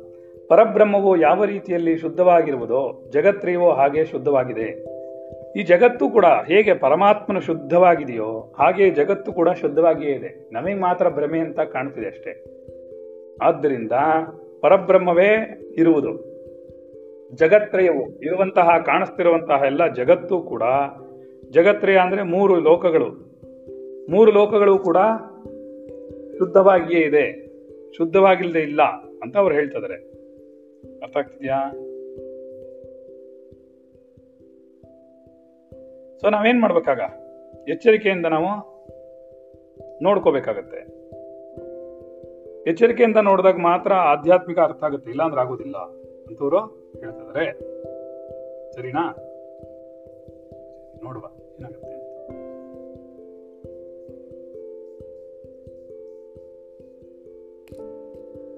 ಕಾರ್ಯವು ಶುದ್ಧವಾಗಿದ್ಮೇಲೆ, ಕಾರಣವು ಶುದ್ಧವಾಗಿದ್ಮೇಲೆ, ಕಾರ್ಯವು ಶುದ್ಧವಾಗಿರಲೇಬೇಕು ಅಂತವರು ಹೇಳ್ತಾ ಇದ್ದಾರೆ ಅದರಿಂದ ಎಚ್ಚರಿಕೆ ವಹಿಸಪ್ಪ, ರಾಮ, ಅರ್ಥ ಮಾಡ್ಕೊಳ್ಳಿ ಸರಿಯಾಗಿ, ಅರ್ಥ ಮಾಡ್ಕೊಂಡು ಬದುಕೋದು ಕಲಿ ಅಂತ ಅವರು ಹೇಳ್ತಾ ಇದ್ದಾರೆ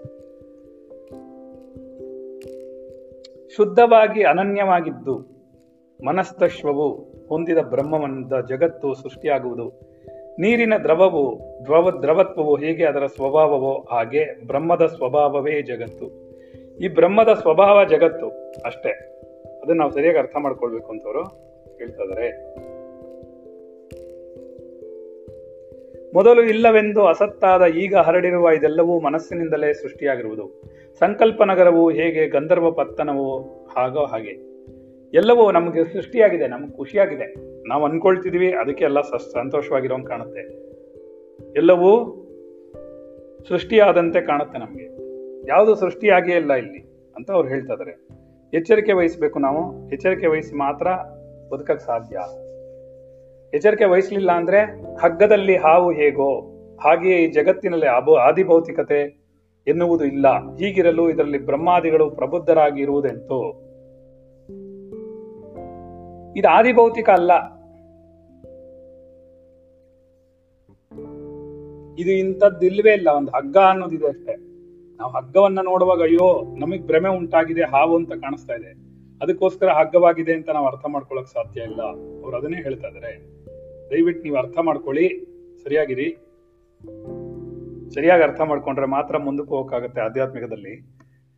ಹಗ್ಗ ಹೇಗ್ ಕಾಣಿಸ್ತಿದ್ಯೋ, ಹಾವಿನ ತರ ನೀನು ಅದನ್ನ ಹುಡ್ಕಕ್ ಹೋದಾಗ ಹಗ್ಗ ಮಾತ್ರ ಕಾಣಿಸುತ್ತೋ, ಹಾವು ಕಾಣೆಯಾಗುತ್ತೋ ಹಾಗೆ ಇದೆಲ್ಲವೂ ಭ್ರಮೆಯಾಗಿ ಉಂಟಾಗ್ತಿದೆ. ಈ ಜಗತ್ತಿದೆಯಾ ಅಂತ ಒಂದೊಂದನ್ನೇ ಒಂದೊಂದನ್ನೇ ಹುಡುಕ್ತಾ ಹೋದ್ರೆ ಯಾವುದೇ ಜಾಗದಲ್ಲೂ ಜಗತ್ತು ಅನ್ನೋದು ಇಲ್ವೇ ಇಲ್ಲ ಅನ್ನೋದವರು ಹೇಳ್ತಾರೆ. ಮನಸ್ಸೆಂಬುವ ಮನುಷ್ಯನು ಚತುರ್ಮುಖ ಬ್ರಹ್ಮನ ಆಕಾರವಾಗಿ ಕುಳಿತಿರುವನು. ಈ ಮನಸ್ಸು ಅನ್ನೋದೇ ಮನುಷ್ಯನಾಗಿದೆ.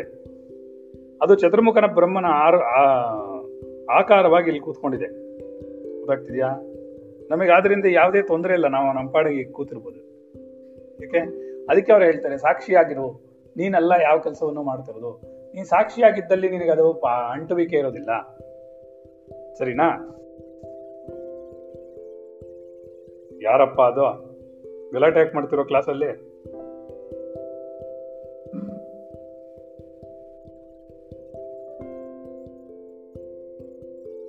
ಸರಿ. ಮನಸ್ಸೆಂಬ, ಮನಸ್ಸೇ ವಿರಿಂಚಿತ್ವವನ್ನು ಪಡೆಯಿತು. ಆ ಮನಸ್ಸು ಸಂಕಲ್ಪಾತ್ಮಕವಾದದ್ದು. ಈ ಮನಸ್ಸು ಮೊದಲು ತನ್ನ ದೇಹವನ್ನು ಕಟ್ಟಿಕೊಂಡು ಇದನ್ನೆಲ್ಲ ಸೃಷ್ಟಿಸುತ್ತೆ. ಇದು ಸುಮ್ಮನೆ ಇಲ್ದೇ ಇರೋದನ್ನ ಇಲ್ದಿರೋ ಹಂಗೆ ಕಾಣಿಸ್ತಾ ಇದೆ. ದುಃಖ ಅಂತಿದೆ ನಮಗೆ. ಆ ದುಃಖ ಅನ್ನೋದೇ ಇಲ್ಲ ಜಗತ್ತಲ್ಲಿ. ಕೇವಲ ಆನಂದಮಯ ನೀನು. ಬ್ರಹ್ಮಮಯನು ಆನಂದಮಯ ಕೋಶದಲ್ಲಿ ಯಾವಾಗಲೂ ಕುಳಿತಿರುವಂತವನು ನೀನು ಯಾಕೆ ಇಷ್ಟೊಂದು ಯೋಚನೆ ಮಾಡ್ತಿದ್ಯಾ? ನೀನು ರಿಲ್ಯಾಕ್ಸ್ ಆಗಿರ್ಬೇಕು. ಆರಾಮಾಗಿರಬೇಕು. ಸತ್ಯವನ್ನು ಅರ್ಥ ಮಾಡ್ಕೊಂಡ್ರೆ ನೀನು ಚೆನ್ನಾಗಿರ್ತೀಯಾ ಅಂತವರು ಹೇಳ್ತಾ ಸರಿನಾ? ನಾವಾದ್ರೆ ಮಾಡ್ಕೊಳ್ಳಲ್ವೇ, ಅರ್ಥ ಮಾಡ್ಕೊಳ್ಳಲ್ವೇ? ಪಡ್ತೀವಿ ಆದ್ದರಿಂದ ಎಚ್ಚರಿಕೆಯನ್ನು ವಹಿಸಬೇಕಾರದು ನಮ್ಮ ಕರ್ತವ್ಯ. ಯಾರೊಬ್ಬ ಇದನ್ನು ಸರಿಯಾಗಿ ಹುಡುಕೊಂಡು ಹೊರಡ್ತಾನೋ, ಈ ಜಗತ್ತು ಅನ್ನೋದೊಂದಿದೆಯಾ ಇಲ್ಲಿ? ಅದಕ್ಕೆ ಅಂಟುವಿಕೆ ಅನ್ನೋದೊಂದಿದೆಯಾ ನಾನು ಇದಕ್ಕೆಲ್ಲ ಬದ್ಧನ? ನನ್ನಿಂದಲೇ ಇದೆಲ್ಲ ಆಗ್ಬೇಕಾ? ನಾನೇ ಮಾಡ್ತಾ ಇದ್ದೀನಿ ನನಗೆ ನನಗಿದು ಯಾವ್ದಾರ ಜವಾಬ್ದಾರಿ ಇದೆಯಾ? ಅನ್ನೋದೆಲ್ಲ ಯಾರೊಬ್ಬ ಹುಡ್ಕೊಂಡು ಹೊರಡ್ತಾನೋ ಅಂತ ಅವನು ಮಾತ್ರ ಬಿಡಿಸ್ಕೊಂಡು ಹೊರಡಕ್ಕಾಗತ್ತೆ. ಇಲ್ಲ ಅಂದ್ರೆ ಆಗಲ್ಲ.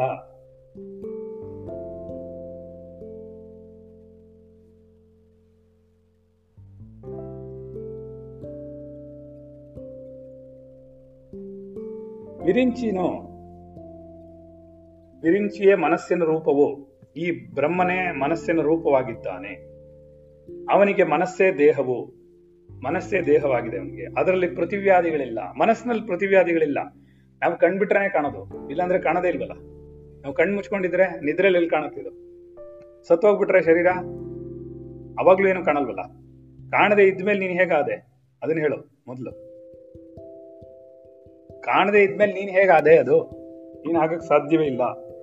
ಆದ್ದರಿಂದ ಎಚ್ಚರಿಕೆ ವಹಿಸು ಅಂತವರು ಹೇಳ್ತಾ ಇದಾರೆ ಎಚ್ಚರಿಕೆ ವಹಿಸಪ್ಪ ತಮ್ಮ. ಅವಾಗ ಮಾತ್ರ ನೀನು ಸರಿಯಾಗಿ ಅರ್ಥ ಮಾಡ್ಕೊಳಕ್ ಸಾಧ್ಯ ಆಗತ್ತೆ ಅಂತವರು ಹೇಳ್ತಾ ಇದಾರೆ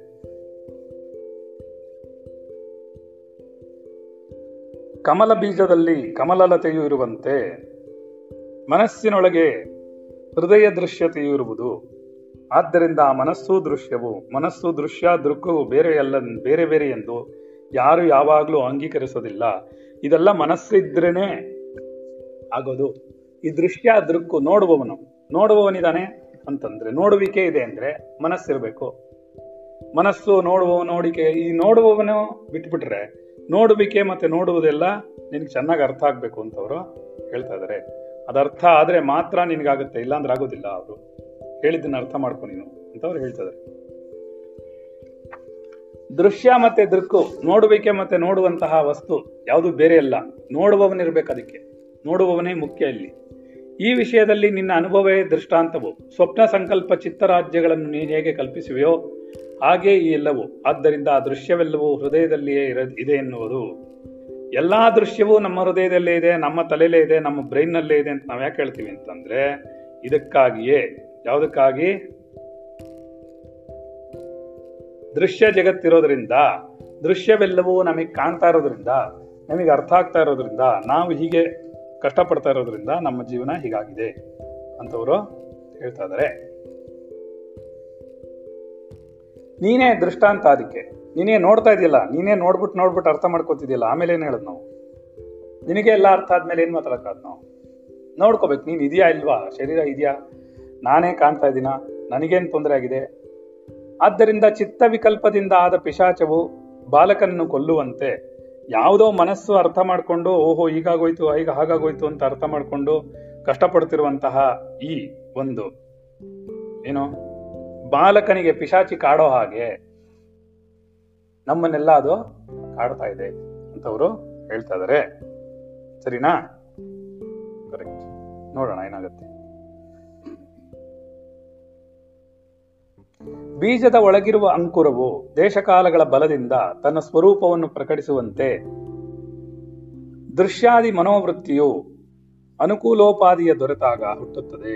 ಹೇಗೆ ಒಂದು ಬೀಜದಲ್ಲೇ ಮರ ಪೂರ್ತಿ ಇದೆಯೋ ಅದು ಯಾವಾಗ ಆ ಮರ ಬೀಜಕ್ಕೆ ಕೆಲಸ ಮಾಡಕ್ಕಾಗತ್ತೋ, ಯಾವಾಗ ಹೊರಗಡೆ ಬರಕ್ ಶುರುವಾಗುತ್ತೋ, ಬರಕ್ ಸಾಧ್ಯ ಆಗುತ್ತೋ, ಆವಾಗ ಅದೇನ್ ಮಾಡುತ್ತೆ? ನಿಧಾನವಾಗಿ ಹೊರಗೆ ಬಂದು ಏನ್ ಮಾಡುತ್ತೆ? ದೊಡ್ಡ ಮರವಾಗಿ ಹೇಗೆ ಬೆಳೆಯುತ್ತೋ ಹಾಗೆಯೇ ಇದು ಕೂಡ ಮನಸ್ಸಿನ ಸಂಕಲ್ಪಗಳೇ ಪ್ರಪಂಚವಾಗಿ ಸಮಯ ಸಿಕ್ಕಾಗ ಆರಾಮಾಗದು, ಹೊರಗೆ ಬಂದು ಬೃದಾಕಾರವಾಗಿ ಬೆಳೆಯಕ್ಕೆ ಶುರುವಾಗುತ್ತೆ ಅಂತವರು ಹೇಳ್ತಾ ಇದಾರೆ. ಸರಿನಾ? ಈ ದೃಶ್ಯ ದುಃಖವು ಸತ್ಯ ಆಗಿದ್ದಲ್ಲಿ ನಿಜವಾಗಿಯೂ ಇರುವುದಾದರೆ ಯಾವಾಗಲೂ ಶಾಂತವಾಗುವುದಿಲ್ಲ. ನಿಜವಾಗ್ಲೂ ಏನಾದ್ರು ಇದು ಈ ಜಗತ್ತು ದೃಶ್ಯಗಳೆಲ್ಲ ಇದೆ ಅಂತಂದ್ರೆ ಯಾವಾಗ್ಲೂ ಶಾಂತತೆನೇ ಉಂಟಾಗಲ್ಲ ನಮ್ಗೆ? ಯಾಕೆ ಉಂಟಾಗಲ್ಲ? ಯಾಕೆ ಉಂಟಾಗಲ್ಲ? ಇದು ಶಾಂತವಾಗತ್ತಲ್ಲ ನಿದ್ದೆಲಿ? ಈ ಜಗತ್ತಿಲ್ವಲ್ಲ ನೀನು ಕಣ್ಣು ಮುಚ್ಕೊಂಡ್ರೆ? ಹಾಗಾದ್ರೆ ಯಾವಾಗಲೂ ಇದು ಇರುವ- ಇರುವಂತದ್ದಾದ್ರೆ ನಿನಗೆ ಯಾವತ್ತಿಗೂ ಶಾಂತತೆ ಅದರಿಂದ ಉಂಟಾಗ್ತಾನೆ ಇರಲಿಲ್ಲ? ಉಂಟಾಗದೇ ಇದ್ಮೇಲೆ ನೀ ಹೇಗೆ ಅರ್ಥ ಮಾಡ್ಕೊಳಕ್ಕಾಗತ್ತೆ ಅದನ್ನ? ಇದೆ ಅಂತ ಹೆಂಗೆ ಹೇಳಕ್ಕಾಗತ್ತೆ ನೀನು? ಹೌದಲ್ವಾ? ಇವಾಗ ನಿದ್ರೆಲ್ ಮಾತ್ರ ನಿನ್ನ ಹೆಂಡತಿ ಮಕ್ಕಳು ಜೀವನ, ಜಗತ್ತು, ಕಷ್ಟ, ಸುಖ, ನೋವು, ನಲಿವು ಯಾವುದು ಇಲ್ವಲ್ಲ? ಆ ಜಗತ್ನಲ್ಲಿ ಇರೋದೇ ಒಂದೇ ಒಂದು.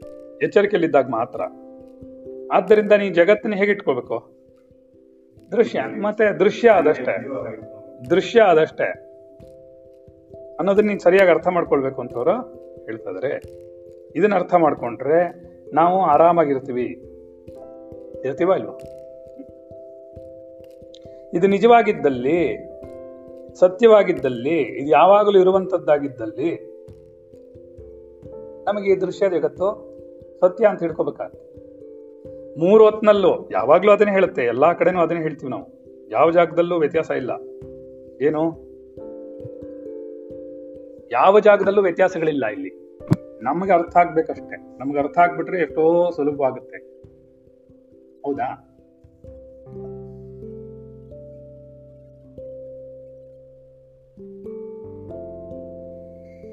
ಯಾವಾಗಲೂ ಶಾಂತವಾಗುವುದಿಲ್ಲ. ದೃಶ್ಯವು ಶಾಂತವಾಗದಿದ್ದರೆ ಬೌದ್ಧವಿಗೆ ದೃಶ್ ಕೇವಲತ್ವವು ಬರುವುದೇ ಇಲ್ಲ. ಅಂದ್ರೆ ಇವನ ಅಕಸ್ಮಾತ್ ಇದು ಸತ್ಯವೇ ಆಗೋಗಿದ್ರೆ ಪರಮಾತ್ಮನ ಕೈವಲ್ಯ ಸ್ಥಿತಿ ನಿನ್ಗೆ ಯಾವತ್ತಿಗೂ ಬರೋದೇ ಇಲ್ಲ ಯಾಕೆ ಬರೋದಿಲ್ಲ?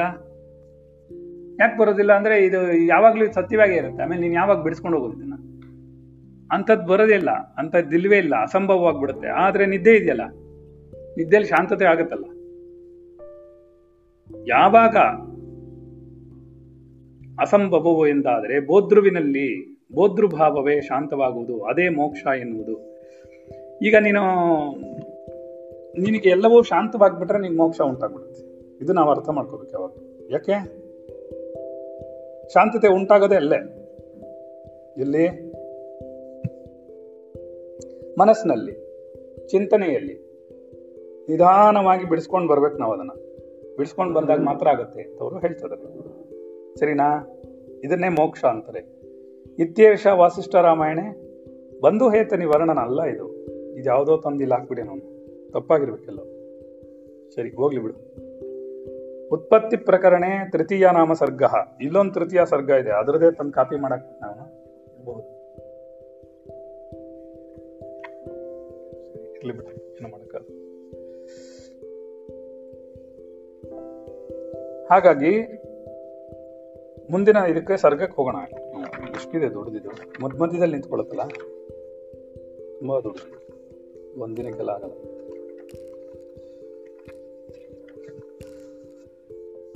ಚತುರ್ಥ ಸರ್ಗ ಅರ್ಥಕಲ್ಪನಂ. ನಾಲ್ಕನೇ ಸರ್ಗ ಉತ್ಪತ್ತಿ ಪ್ರಕರಣ.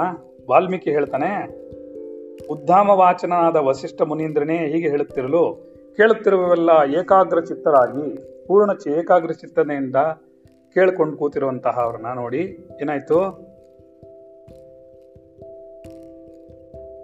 ನಮಗೂ ಅದು ಅರ್ಥ ಆಗತ್ತೇನೋ ಅಂತ ಯೋಚನೆ ಮಾಡ್ತಾ ಇದ್ದಾರೆ. ಯಾರು?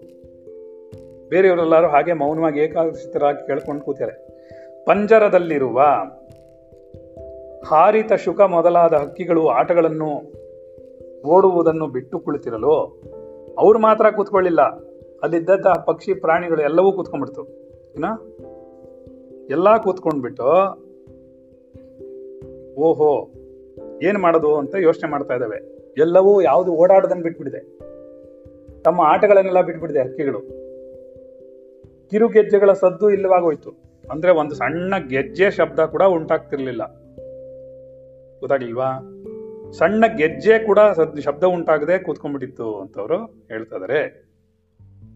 ಓಹೋ, ಸರಿ. ಹಾಗಾದ್ರೆ ಏನ್ ಮಾಡ್ಬೇಕು? ಲಲನೆಯರು ವಿಲಾಸಗಳನ್ನು ಮರೆತು ಕುಳಿತಿರಲು ಅರಮನೆಗೆ ಅರಮನೆಯೇ ಗೋಡೆಯಲ್ಲಿ ಬರದ ಚಿತ್ರದಂತೆ ಸ್ತಬ್ಧವಾಗಿತ್ತು. ಇವರು ಅರಮನೆಯಲ್ಲಿ ಕೂತ್ಕೊಂಡಿದ್ದಾರೆ. ಇವರು ಅರಮನೆಯಲ್ಲಿ ಕೂತ್ಕೊಂಡ್ಬಿಟ್ಟು ಏನಾಗಿದೆ ಎಲ್ಲ?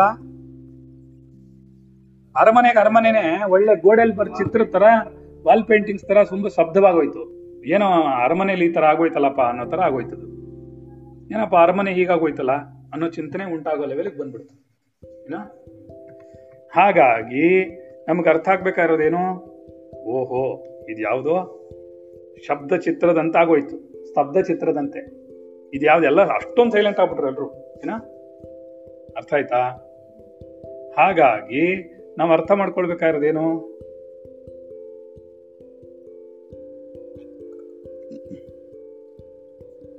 ಗೋಡೆಯಲ್ಲಿ ಬರೆದಂತಹ ಸ್ತಬ್ಧ ಚಿತ್ರದಂತಾಗೋಯ್ತು ಅಯ್ಯಯ್ಯೋ, ಏನು ಹೀಗಾಗೋಯ್ತು?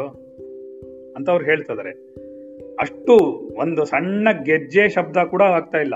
ಆ ಲೆವೆಲ್ಗೆ ಆಗೋಯ್ತು. ಹೀಗೆ ಕೆಲವು ಕಾಲವು ಕಳೆದು ಸ್ವಲ್ಪ ಹೊತ್ತು ಹೀಗೆ ಆದ್ಮೇಲೆ ಹಗಲು ಮುಹೂರ್ತ ಮಾತ್ರ ಉಳಿಯಿತು. ಹಗಲು ಮುಹೂರ್ತ ಮಾತ್ರ ಉಳಿತು ಬಿಸಿಲು ತಂಪಿತು. ಸಂಜೆ ಆಗೋಯ್ತು. ಹೀಗೆ ಕೂತ್ಕೊಂಡು ಕೂತ್ಕೊಂಡು ಏನು ಕೇಳಿಸ್ದೆ, ಏನು ಅರ್ಥವಾಗದೆ, ಅವ್ರ ಪಾಡಿಗೆಲ್ಲ ಕೂತ್ಬಿಟ್ರು. ಏನು ತೊಂದರೆ ಆಗದೆ ಆರಾಮಾಗಿ ಕೂತ್ಬಿಟ್ರಲ್ಲ ಯಾರು? ಯಾರು ಮಾತಾಡೋರೇ ಇಲ್ಲ ಅವ್ರ ಹತ್ರ. ಅಂತ ನೋಡ್ತಾ ಕೂತಿದ್ರು. ಸರಿ ಈಗೇನಾಗತ್ ನೋಡೋಣ. ಜನರ ವ್ಯವಹಾರಗಳು ಬಿಸಿಲಿನ ಬಿಸಿಯೂ ಜೊತೆ ಜೊತೆಯಲ್ಲಿ ಕಡಿಮೆ ಆಗ್ಬಿಟ್ರು. ಅರಳಿದ ಕಮಲ ಕೆನ್ನೈದಿಗಳ ಸಮೂಹ, ವಾಸನೆಯಿಂದ ಸುಂದರವಾದ ವಾಯುವನ್ನು ಸುಖವಾಗಿ ಬೀಸಲು ಅವು ವಸಿಷ್ಠರ ಉಪದೇಶವನ್ನು ಕೇಳುವುದಕ್ಕೆ ಬಂದವೋ ಎಂಬಂತಿತ್ತು. ಏನೆಲ್ಲ ಅಲ್ಲಿ ಆಗ್ತಿತ್ತೋ ಅದೆಲ್ಲ ವಸಿಷ್ಠರ ಒಂದು ಇದನ್ನು ಕೇಳಕ್ ಬಂದ್ಬಿಡ್ತೇನೋ ಅನ್ನೋ ಲೆವೆಲ್ಗೆ ಆಗೋಯ್ತು. ಏನಾ? ಸರಿನಾ? ಹಾಗಾಗಿ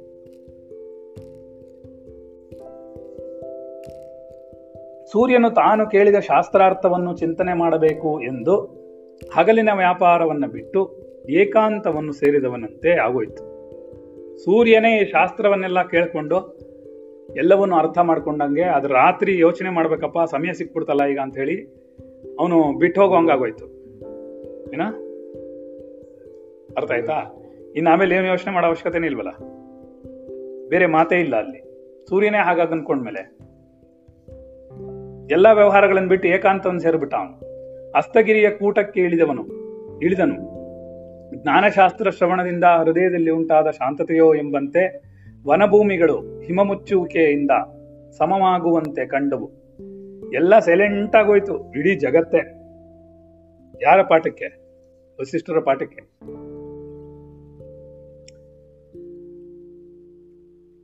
ವಸಿಷ್ಠರ ಉಪದೇಶವನ್ನು ಕೇಳಬೇಕೆಂದು ಇತರ ವ್ಯಾಪಾರಗಳನ್ನು ತ್ಯಜಿಸಿದರೋ ಎಂಬಂತೆ ಜನರು ಅಲ್ಪ ಸಂಚಾರವುಳ್ಳವರಾಗ್ಬಿಟ್ರು ನಮ್ಮ ಕರೋನಾ ವೈರಸ್ ಆದಂಗೆ ಆಗೋಯ್ತದು.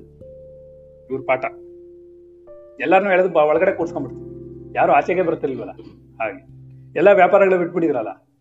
ಎಲ್ಲ ಜೀವನ ಬಿಟ್ಬಿಟ್ಟಿದ್ರಲ್ಲ? ಹೀಗೆ, ಹಾಗೆ ಅನ್ನೋ ಪ್ರಶ್ನೆನೇ ಇರ್ಲಿಲ್ವಲ್ಲ ಅಲ್ಲಿ? ಇತ? ಆದ್ದರಿಂದ ನಾವೇನ್ ಮಾಡ್ಬೇಕೀಗ? ವಸಿಷ್ಠರು ಹೇಳುವುದನ್ನ ಕೇಳಬೇಕೆಂದು ಎಲ್ಲಾ ವಸ್ತುಗಳು ಕತ್ತೆತ್ತಿ ಬಗ್ಗಿದವು. ಈಗ ನೋಡ್ಬಿಟ್ಟು ಮತ್ತೆ ಹೀಗೆ ಕೂತ್ಕೊಂಡ್ಬಿಟ್ಟು ಅವುಗಳೆಲ್ಲ ನೆಲಲುಗಳಾಗಿ ನೀಡಿದವು. ನೆರಳುಗಳಾಗೋಯ್ತು ಎಲ್ಲರಿಗೂ. ಅಷ್ಟು ಚೆನ್ನಾಗಿ ಆಗೋಯ್ತು ಅಂತ ಅವರು ಹೇಳ್ತಾ ಸರಿನಾ? ಓಕೆ, ಇವಾಗ ಏನಾಗತ್ತೆ ನೋಡೋಣ. ಆಗ ದ್ವಾರಪಾಲಕನು ಮುಂದೆ ಬಂದು ನಮ್ರವಾಗಿ ಅರಸನಿಗೆ, ದೇವ ಸ್ನಾನ ದ್ವಿರ್ಜಾರ್ಚನೆಗಳು ಕಾಲವು ಮೀರುತ್ತಿರುವುದು. ಸ್ನಾನ ದ್ವಿಜಾರ್ಚನೆಗಳು ಅಂದ್ರೆ ಈಗ ಸಂಜೆನೂ ಸ್ನಾನ ಮಾಡ್ತಿದ್ರು ಅವರು. ಸ್ನಾನ ದ್ವಿಜಾರ್ಚನೆಗಳು ಅಂದ್ರೆ ದ್ವಿಜರು ಮಾಡಬೇಕಾದಂತಹ ಕೆಲಸಗಳು. ಅಂದ್ರೆ ಯಾರು? ದ್ವಿಜರು ಅಂದ್ರೆ ಬ್ರಾಹ್ಮಣರು. ಬ್ರಾಹ್ಮಣರು ಮಾಡ್ಬೇಕಂತ ಸಂಧ್ಯಾ ಕಾಲ ಬಂದ್ಬಿಡ್ತು ಅಂತ ಅವನು ಹೇಳ್ತಾ ಇದ್ದಾನೆ. ಯಾರು? ಯಾರು? ಅಲ್ಲ, ಯಾರೋ ಒಬ್ಬ ದ್ವಾರಪಾಲಕ ಬಂದು ನಿದ್ದೆ ಮಾಡ್ತಾನೆ ಕೂತ್ಕೊಂಡಿವ ದ್ವಾರಪಾಲಕನು ಬಂದು ಮುಂದೆ ನಮ್ರವಾಗಿ ನಿಂತ್ಕೊಂಡು, ಅಪ್ಪ, ಎಲ್ಲ ಮುಗಿದೈತಯ್ಯ ಅಂತ. ಇದನ್ನು ಕೇಳಿವಾದ ಭಗವಂತನಾದ ವಸಿಷ್ಠನು ಮಧುರವಾದ ಈ ಉಪನ್ಯಾಸವನ್ನು ಅಲ್ಲಿಗೆ ನಿಲ್ಲಿಸಿದ. ಇವತ್ತು ಇಲ್ಲಿಗೆ ನಿಂತಿರಲಿ ಮಹಾರಾಜನೇ ಮಿಕ್ಕಿದುದನ್ನ ಬೆಳಗ್ಗೆ ಹೇಳೋಣ ಎಂದು ಹೇಳಿ ಸುಮ್ಮನಾದನು ಅರಸನು ಹಾಗೇ ಆಗಲೆಂದು ತನ್ನ ಶ್ರೇಯಸ್ಸಿಗೋಸ್ಕರ ದೇವರ್ಷಿ ಮುನಿಯ ವಿಪ್ರರನ್ನೆಲ್ಲ ಪುಷ್ಟ ಪಾದ್ಯ, ಪುಷ್ಪಪಾದ್ಯ ಅರ್ಘ್ಯ ಸ್ನಾ ಸನ್ಮಾನಾದಿಗಳಿಂದ ದಕ್ಷಿಣೆಗಳ ಒಳಗೂಡಿ ದಾನ ಧರ್ಮಾದಿಗಳನ್ನ ಮಾಡ್ದ. ರಾಜಮುನಿ ಮಂಡಲದಿಂದ ಕೂಡಿರುವ ಸಭೆಯು ಎದ್ದಿತು. ಎಲ್ಲರೂ ಸುತ್ತಲೂ ಅವರವರನ್ನು ಧರಿಸಿದ್ದ ರತ್ನಗಳ ಕಾಂತಿಯು ಹರಡಿತ್ತು. ಒಬ್ಬರ ಮೈ ಒಬ್ಬರಿಗೆ ತಗುಲಿ ಕೇಯೂರ ಕಂಕಣಗಳು ಸದ್ದು ಮಾಡ್ತಾ ಇತ್ತು. ಎಲ್ಲ ಒಬ್ರಿಗೊಬ್ರಿಗೆ ತಾಕೊಳ್ತಿತ್ತು. ತಾಕೊಂಡು ಶಬ್ದಗಳನ್ನು ಉಂಟು ಮಾಡ್ತಾ ಇತ್ತು. ಸರಿನಾ? ಶಬ್ದಗಳಂತ ಉಟ್ಕೊಂಡು ರತ್ನಗಳಲ್ಲಿ ಕಾಂತಿಯುತವಾಗಿತ್ತು. ಸಂಜೆಲಿ ಬೆಳಗ್ಗೆಲೆಲ್ಲ ಸೂರ್ಯನ ಮೇಲೆ ಬಿದ್ದರೂ ನಮ್ಮದ್ರಲ್ಲಿ ಯಾವ ವಸ್ತುಗಳು, ಆ ಆಭರಣಗಳು ನಮಗೆ ಹೊಳೆಯೋದಿಲ್ಲ. ಅಲ್ಲಾದ್ರೆ ನೋಡು, ರಾತ್ರಿಲಿ ಹೊಳಿತಿತ್ತು, ಸಂಜೆಲಿ ಅಂತ ಹೇಳ್ತಾ ಅವರು. ವೆರಿ ಗುಡ್ ಅದರಿಂದ ಏನಾಯ್ತು?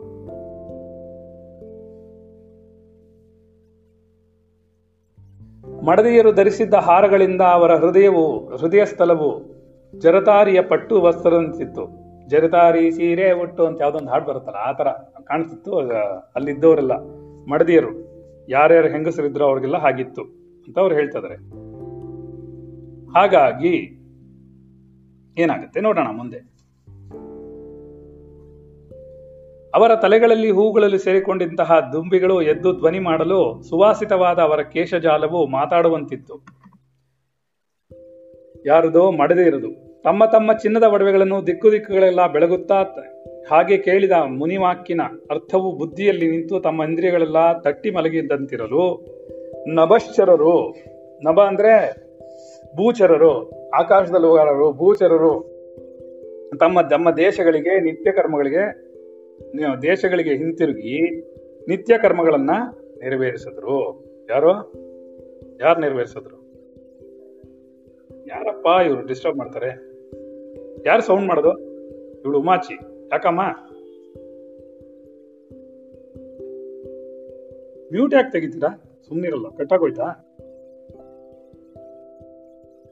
ಏನಾಯ್ತು ನೀನು? ನಿಲ್ಲಿಸ್ಬಿಟ್ಟೆ, ನೀನೇನು ಹೇಳಿದೆಯೋ ನಿನ್ಗೆ ಗೊತ್ತಾಗುತ್ತೆ ಸರಿನಾ? ಹಾಗಾಗಿ, ನಮ್ಮ ಚಿಂತನಾ ಲಹರಿ ಏನಾಗ್ಬೇಕು? ಸರಿಯಾಗಿ ಅರ್ಥ ಮಾಡ್ಕೋಬೇಕು. ಇಷ್ಟರಲ್ಲಿಯೇ ಜನರ ದುಂಬಿಯೊಂದು ತಪ್ಪಿಸಿಕೊಂಡು ಬಾಲಾಂಗನೆಯ ಅವಸರವಸರದಿಂದ ಮನೆಗೆ ಬರುವಂತೆ ರಾತ್ರಿಯು ಬೇಗ ಬೇಗ ಬಂದ್ಬಿಡ್ತು. ರಾತ್ರಿಯಾಗೋಯ್ತು.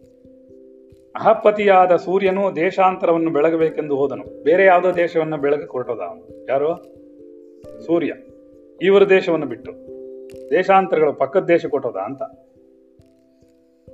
ಎಲ್ಲರಿಗೂ ಬೆಳಕು ನೀಡುವುದು ತಾನೇ ಸತ್ಪುರುಷರು ಮಾತ್ರ ಮಾಡುವ ವ್ರತವು.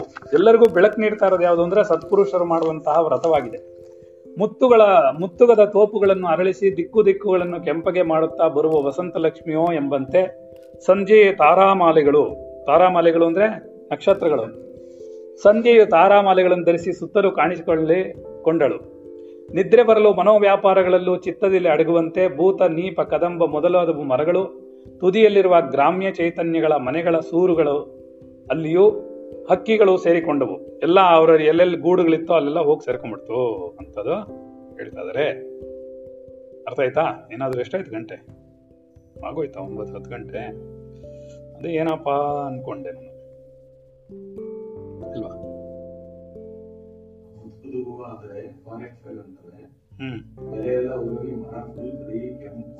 ಹ್ಮ್. ಸರಿ. ಹಾಗಾಗಿ, ಇಲ್ಲಿಗೆ ನಿಲ್ಸಿರೋಣ, ಯಾಕೆಂದ್ರೆ ಅದು ಕರೆಕ್ಟ್ ಆಗಿದೆ ನಿಲ್ಸಕ್ಕೆ. ನಾನೂರನೇ ಪೇಜಲ್ಲಿ ನಿಲ್ಸಿದೀವಿ ಇಪ್ಪತ್ತ್ ಮೂರನೇ ಶ್ಲೋಕ, ಉತ್ಪತ್ತಿ ಪ್ರಕರಣ ಅರ್ಥ ಕಲ್ಪನೆ ಅರ್ಥವನ್ನ ಮಾಡ್ತಾ ಇದಾರೆ ಅವರು. ಇಲ್ಲಿ ನಿಲ್ಸಿರೋಣ ಈ ಪಾಠನ. ನಾಳೆ ಮಾಡೋಣ ಯೋಗ ವಾಸಿಷ್ಠ ವಿದಿತಾಖಿಲ ಶಾಸ್ತ್ರ ಸುಧಾ ಮಹಿತೋಪನಿಷತ್ ಕಥಿತಾರ್ಥನಿದೆ हृदये कलये विमलं चरणं भवशङ्करदेशिकमे शरणं भवशङ्करदेशिकमे शरणं